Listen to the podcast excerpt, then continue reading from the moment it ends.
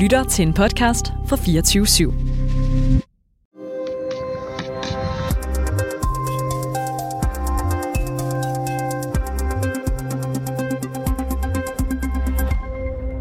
En delvis udbrændt rød traktor står på jorden. Bag den ligger en ladvogn, der er blevet skubbet om på siden. Under den er der et stort hul, som om jorden er blevet blæst væk. Det er på få timer blevet billedet på en international krisesituation. Sent tirsdag aften kom det nemlig frem, at et missil har ramt landsbyen Presvodov i Polen og dræbt to personer. Altså NATO-landet Polen. Og ifølge flere polske og internationale medier skulle det være sket 5 km fra grænsen til Ukraine. Handelsen har fået flere lande herunder Polen selv til at holde akutte krisemøder.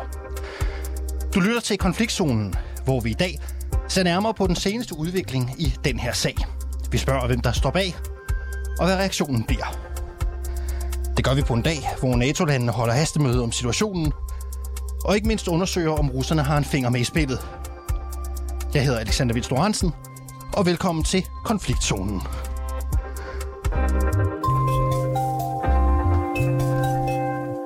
Stefan Weikert, øh, velkommen til programmet.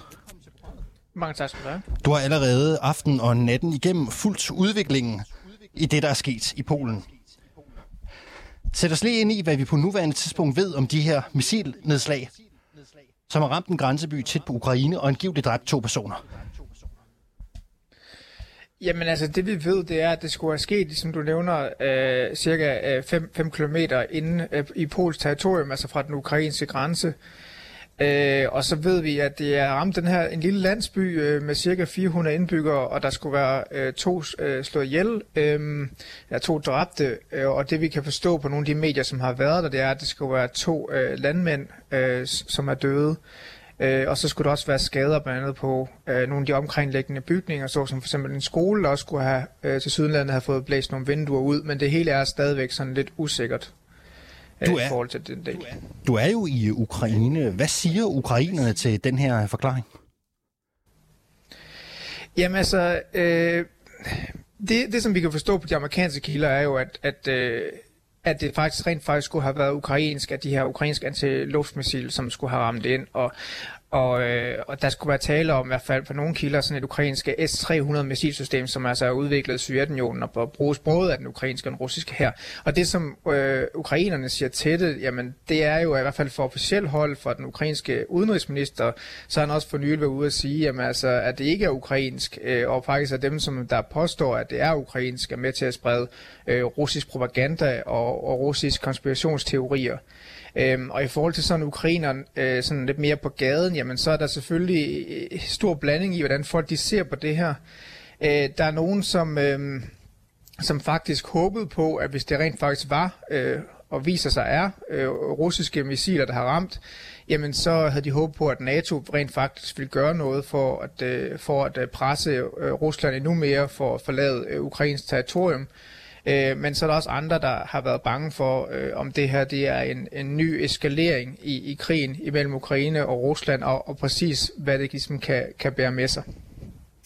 Hvis der her jo er tale om ukrainske antiluftmissiler, øh, er de så så upræcise, at de kan ramme ind i Polen? Ja, det kan sagtens være sket, men det er sådan lidt svært for mig at vurdere, hvor præcis, upræcise det i præcis er. Altså, de er jo designet, de her, øh, hvis det er de her ukrainske S-300 missilsystemer, altså, de er jo designet til rent faktisk at udføre det her arbejde, altså at skyde øh, missiler ned, og, og skyder jo også ofte de her russiske missiler ned, når de kommer ind over Ukraine. Så det er jo ligesom det, de er designet til. Men, men, det, men det er klart, at, at der, kan jo, der kan jo ske fejl, øh, og det gør der jo sådan set på, på begge sider, både på den ukrainske og den russiske side. Øhm, og nedskydning af de her russiske missiler foregår jo helt op til den øh, grænsen til Polen, altså fordi at det er hele Ukraine, der ofte bliver angrebet af de her russiske missiler. Så derfor så foregår nedskydningen jo også rigtig tæt på, på grænsen, for eksempel til, til Polen, og det gør jo, at, at, øh, at der ikke skal meget til, før den, øh, den, det, altså det simpelthen lander forkert. Sent øh, tirsdag aften, der oplyste den polske regering, at det højst sandsynligt var russisk producerede missiler. Hvad kan lige nu pege i den retning? Jamen det er jo det med, at uh, her, uh, at, at uh, i går var Ukraine ramt af, af, af et kæmpe uh, missilangreb for, for Rusland, altså det største, der har været uh, siden krigen. Og der, det er klart, at, at det, det gjorde jo ligesom, at da der så kom en eksplosion i Polen, så tænkte folk jo, at i hvert fald, at det var nærliggende, at, at, det kunne være, at det kunne være en af de her russisk producerede missiler, som var kommet på afveje, eller som rent faktisk uh, med vilje havde ramt, uh, ramt Pols territorium. Øhm, ja, men, det, men det er selvfølgelig... Øh, det med, at der bliver sagt om, at det er russisk producerede missiler, det, det, det er også lidt en, en kryptisk melding, fordi at de her systemer, altså de her øh, øh, ukrainske øh, missilsystemer til at skyde sådan nogle, øh, sådan nogle missiler ned, altså de er jo produceret, øh, mange af dem, i, i Sovjetunionen, altså det er jo, og det er jo og de bruges både af Ukraine og Rusland. Så det der med, at de russeproducerede kan sådan set godt være rigtigt, selvom at de måske øh, bruges af Ukraine, fordi de har den der fælles historie, og derfor er det lidt svært at, at skille ukrainske og russiske våben ad sådan så skarpt. Rusland benægter jo, at deres missiler skulle have fundet vej ind i Polen, og den russiske forsvarsminister kalder det en bevidst provokation for at eskalere situationen. Men det er jo noget med, at de her missilnedslag på polsk territorium skete samtidig med, at Rusland tirsdag udførte et intensivt angreb på Ukraine med op til 100 missiler i alt. Hvor voldsomt øh, var det her angreb? Øh, det var øh, rigtig voldsomt. Altså det, det største øh, missilangreb øh, mod Ukraine øh, siden starten af krigen. Altså der har været andre øh, store angreb før. Øh, dem har vi jo alle sammen set billederne af, øh, blandt andet hvordan de har ramt øh, den ukrainske hovedstad Kiev. Men det her var, var ekstra stort, øh, og, og det var selvfølgelig også et angreb, som satte hele det ukrainske antiluftskyts, altså forsvaret af, af luftvåbnet øh, under pres, øh, og det har jo også gjort, at, at ukrainerne har, har trukket på alt det, de kunne for at, at skyde de her øh, russiske missiler ned, som, som ramte rigtig mange forskellige dele af landet. Hvor meget skade har det forårsaget? Øh, stor skade. Øh, umiddelbart øh, altså er energisituationen i Ukraine meget kritisk efter det er sket. Øh, flere steder, øh, altså flere kraftanlæg og andre, øh, andre steder, der er vigtige for strømforsyningen, er, er blevet ramt. Øh, det betød blandt andet i vestlig Ukraine, var der flere byer, der var uden, øh, uden strøm, vand, varme, internet. Øh, altså så som for eksempel øh, storbyen Lviv i Vest-Ukraine, og også byen Ternopil var fuldstændig, øh, øh altså fuldstændig øh, hvad kan man sige, mørklagt.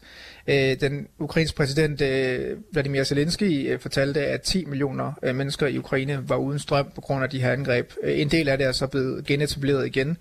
Øh, men, men altså, det, det, det, det har været rigtig, rigtig voldsomt, og det var faktisk så voldsomt, at, at selv var det ikke muligt, at øh, altså, sirenerne, der skulle advare mod de her luftskyts, havde heller ikke strøm, og virkede derfor ikke i flere byer, hvilket simpelthen betød, at, at folk simpelthen ikke vidste, at, at der, der var flere missiler på vej.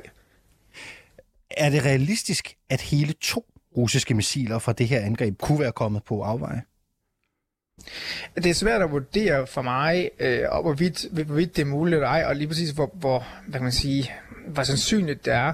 Men altså, vi ved jo, at, at øh, russiske missiler ofte rammer ned i ukrainske civile områder, altså uden, uden at der er nogen hvad man sige, militær anlæg, eller noget, der umiddelbart giver mening at ramme der. Og det, det sker på trods af, at Rusland hævder, at de kun rammer militære mål. Og det er i hvert fald fået en del til at spekulere om, hvor, hvor, hvor, hvor præcise de her russiske, blandt andet krydsermissiler, rent faktisk er, øh, og om det er sådan lidt tilfældigt, øh, hvor de rammer hen. Og er de her missiler virkelig så upræcise? Altså, det kan jo virke, øh, det kan virke svært at tro.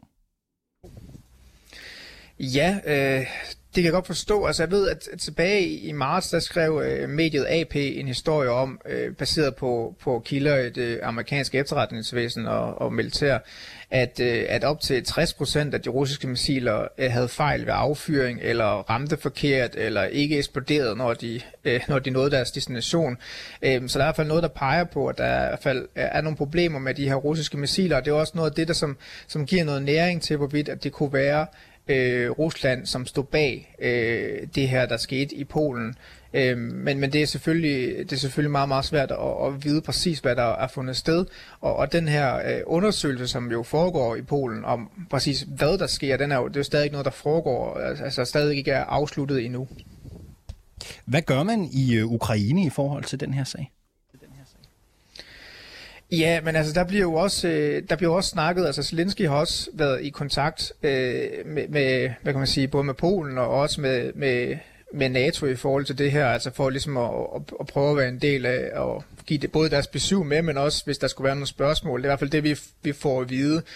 Hvad de sådan ellers gør, er, er, er lidt svært at, at, at vide på nuværende tidspunkt, men jeg ved, at det, som de snakker om, politikerne og mange af de her, må sige, øhm, ukrainske meningsdannere, som er sådan meget pro-ukrainske, de siger, jo, men altså prøv at høre her nu her, at det her er jo et eksempel på, at, at hvis det viser sig, at det er jo øh, altså, ukrainske øh, missilsystemer, der har ramt ved en fejl, jamen så er det netop et eksempel på, at nu skal øh, Vesten simpelthen give nogle bedre våben til Ukraine, sådan at at de mere præcis kan ramme de her russiske missiler, og sådan, at, at fejl ikke vil ske.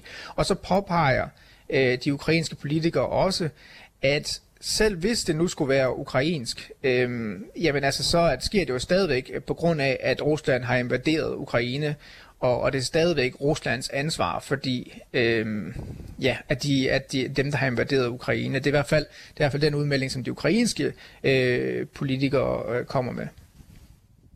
Stefan Weigert, dansk journalist med fra Ukraine. Tak fordi du var med her i konfliktzonen.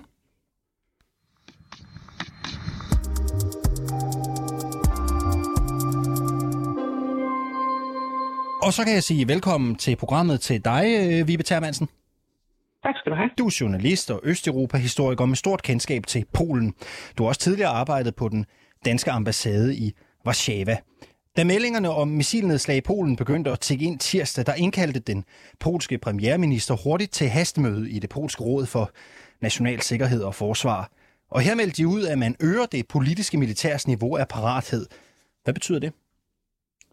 Øh, jamen det betyder, at de er gået i alarmberedskab. Øh, hæren er gået i, i alarmberedskab, og øh, efterretningstjenesterne er gået i alarmberedskab. Øh, og det er jo ikke overraskende. Det, det øh, synes jeg er en fuldstændig rimelig reaktion når der sker et eller andet ude ved grænsen, som man ikke ved, hvad er. Altså ved grænsen til en nabostat, som er i krig med Rusland. Og så hører vi, at NATO-ambassadørerne skal mødes i dag onsdag på opfordring fra Polen. Hvad er det konkret, Polen har opfordret til? De, de, det Polen gerne vil have gang i, øh, det er artikel 4-proceduren. Det vil sige ikke øh, artikel 5, altså musketeriet med et væbnet angreb, hvis, hvis man er blevet øh, hvis der skete noget på ens territorium, men sådan en, en, en fælles øh, diplomatisk øh, aktivering af, af, af NATO, at man sådan fælles skal, skal prøve at undersøge, hvad det er, der foregår. Og Polen har også selv, det polske udenrigsministerium har selv indkaldt den russiske ambassadør, ambassadør til, en, til en samtale, hvor han grundigt skal forklare, hvad det er, der er foregået. Og lad os lige blive ved det her med at aktivere artikel 4. Altså, hvad siger det helt konkret? Jamen, det, det, siger, det siger, at NATO-landene fælles skal, skal undersøge, hvad det er, der er foregået. Men altså ikke, det er ikke en militær øh, besvarelse af det, så det er ikke 3. verdenskrig for nu øh, at, at skrive direkte til det, du måske nok spørger om. Øhm, det, det er mere en, en, en diplomatisk undersøgelse af, hvad det er, der foregår.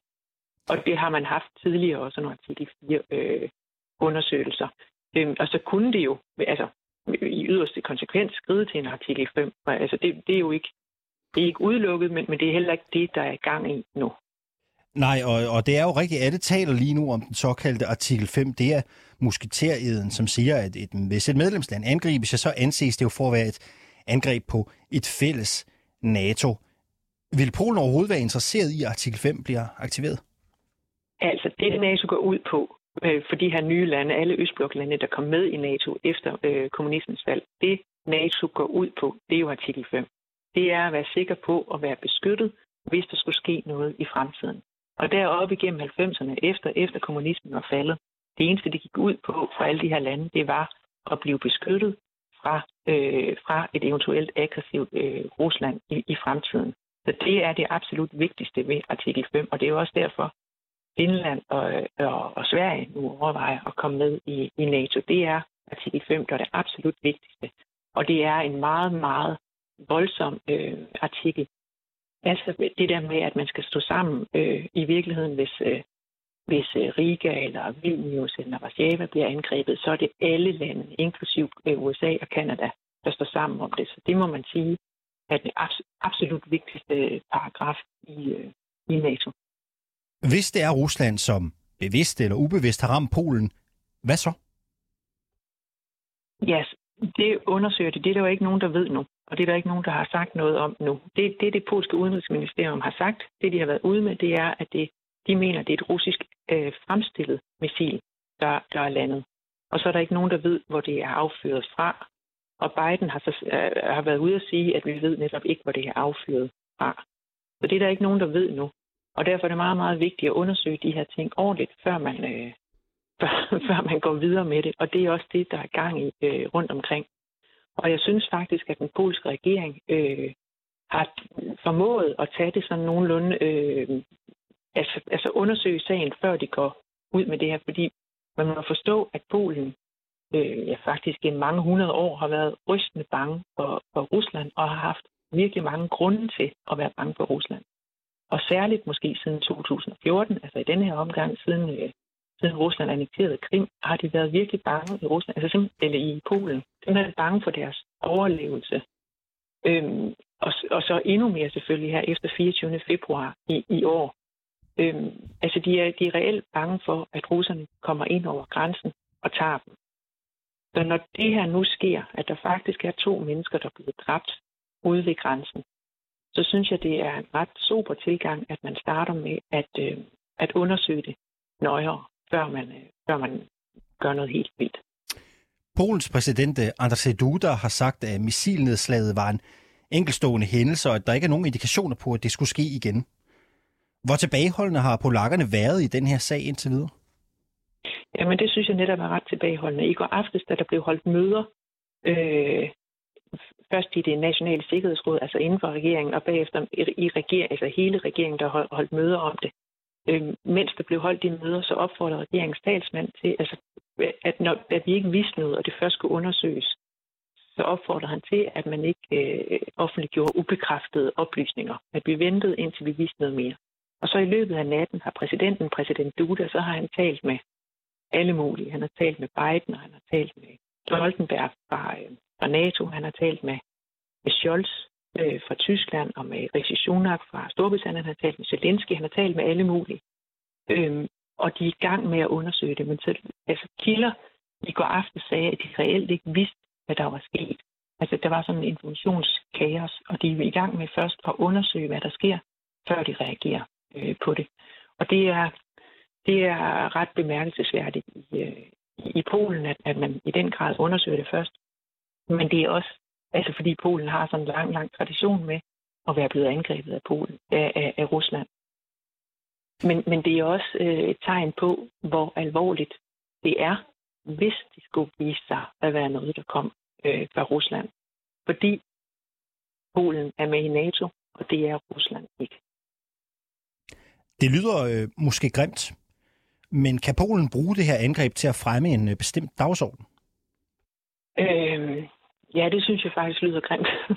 øh, fordi der, der er ikke nogen, der er interesseret i øh, at, at få, en, at få en, en krig til at, at den her krig til at eskalere, den her ukrainske øh, krig til at eskalere.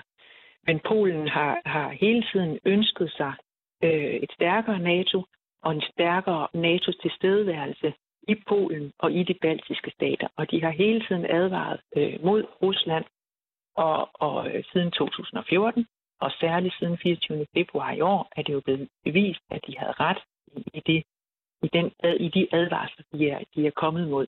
Så på den måde kan man sige, at nu kan de sige, øh, hvad sagde jeg? Men det er jo ikke en fed, hvad sagde jeg? Fordi det var federe, hvis det ikke var sådan. Ikke?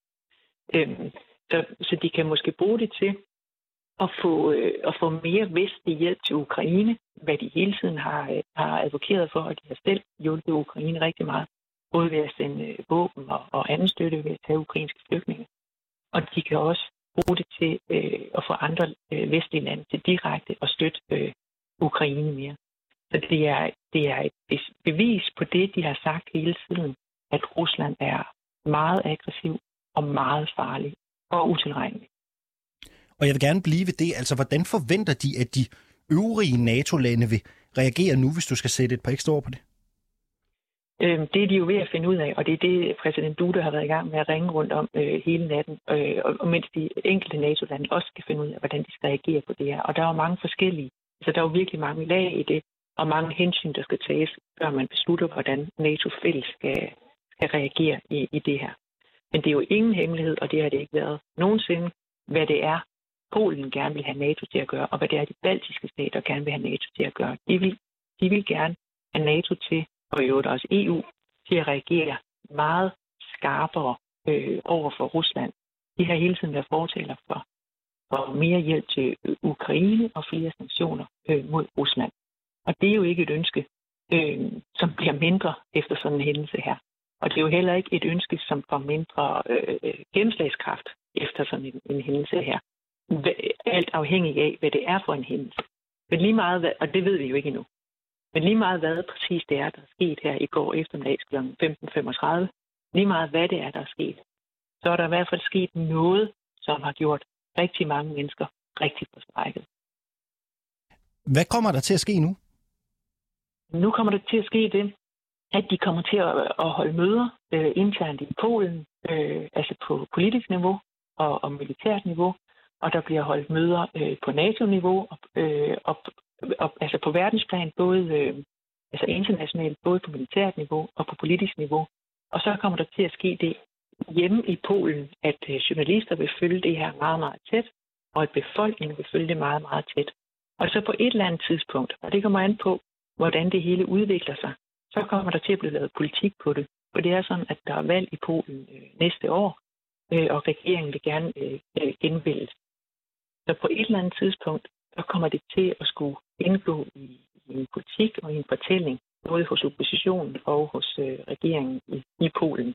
Men lige nu er fokus på at finde ud af, hvad der er sket, og hvordan man i Polen nationalt, og hvordan man internationalt i NATO, først og fremmest i NATO, men også, det kan også være andre muligheder, hvordan man skal reagere på det. Og Polens naboer, øh, de baltiske lande, har jo støttet lidt op om Polen allerede. Så det her er i høj grad også et indrigspolitisk spørgsmål i Polen?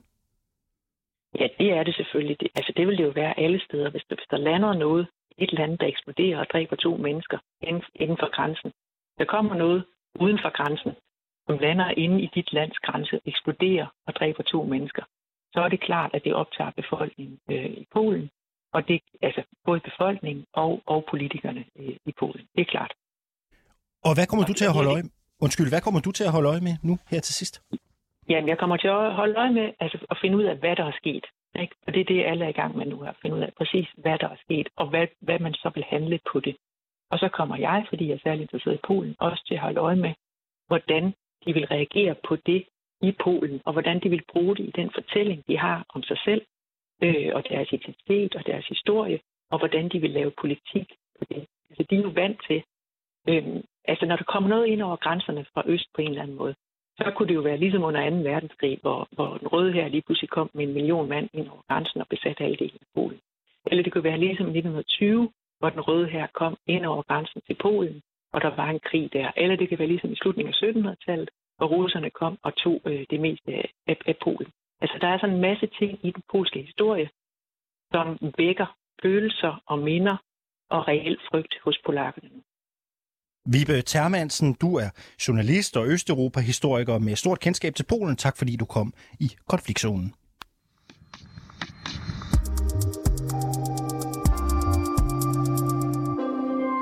Og det var dagens afsnit af Konfliktzonen 24-7's udenrigsmagasin. Jeg hedder Alexander Lorentzen, Sofie Ørt har tilrettelagt, og Christina Randa er redaktør. Vi er tilbage igen i morgen, hvor vi naturligvis skal til USA og Donald Trump, som endnu en gang vil forsøge at blive præsident. Programmet her kan du altid høre mandag til torsdag fra 8 til halv 9, og ellers kan du finde det der, hvor du henter din podcasts. thank you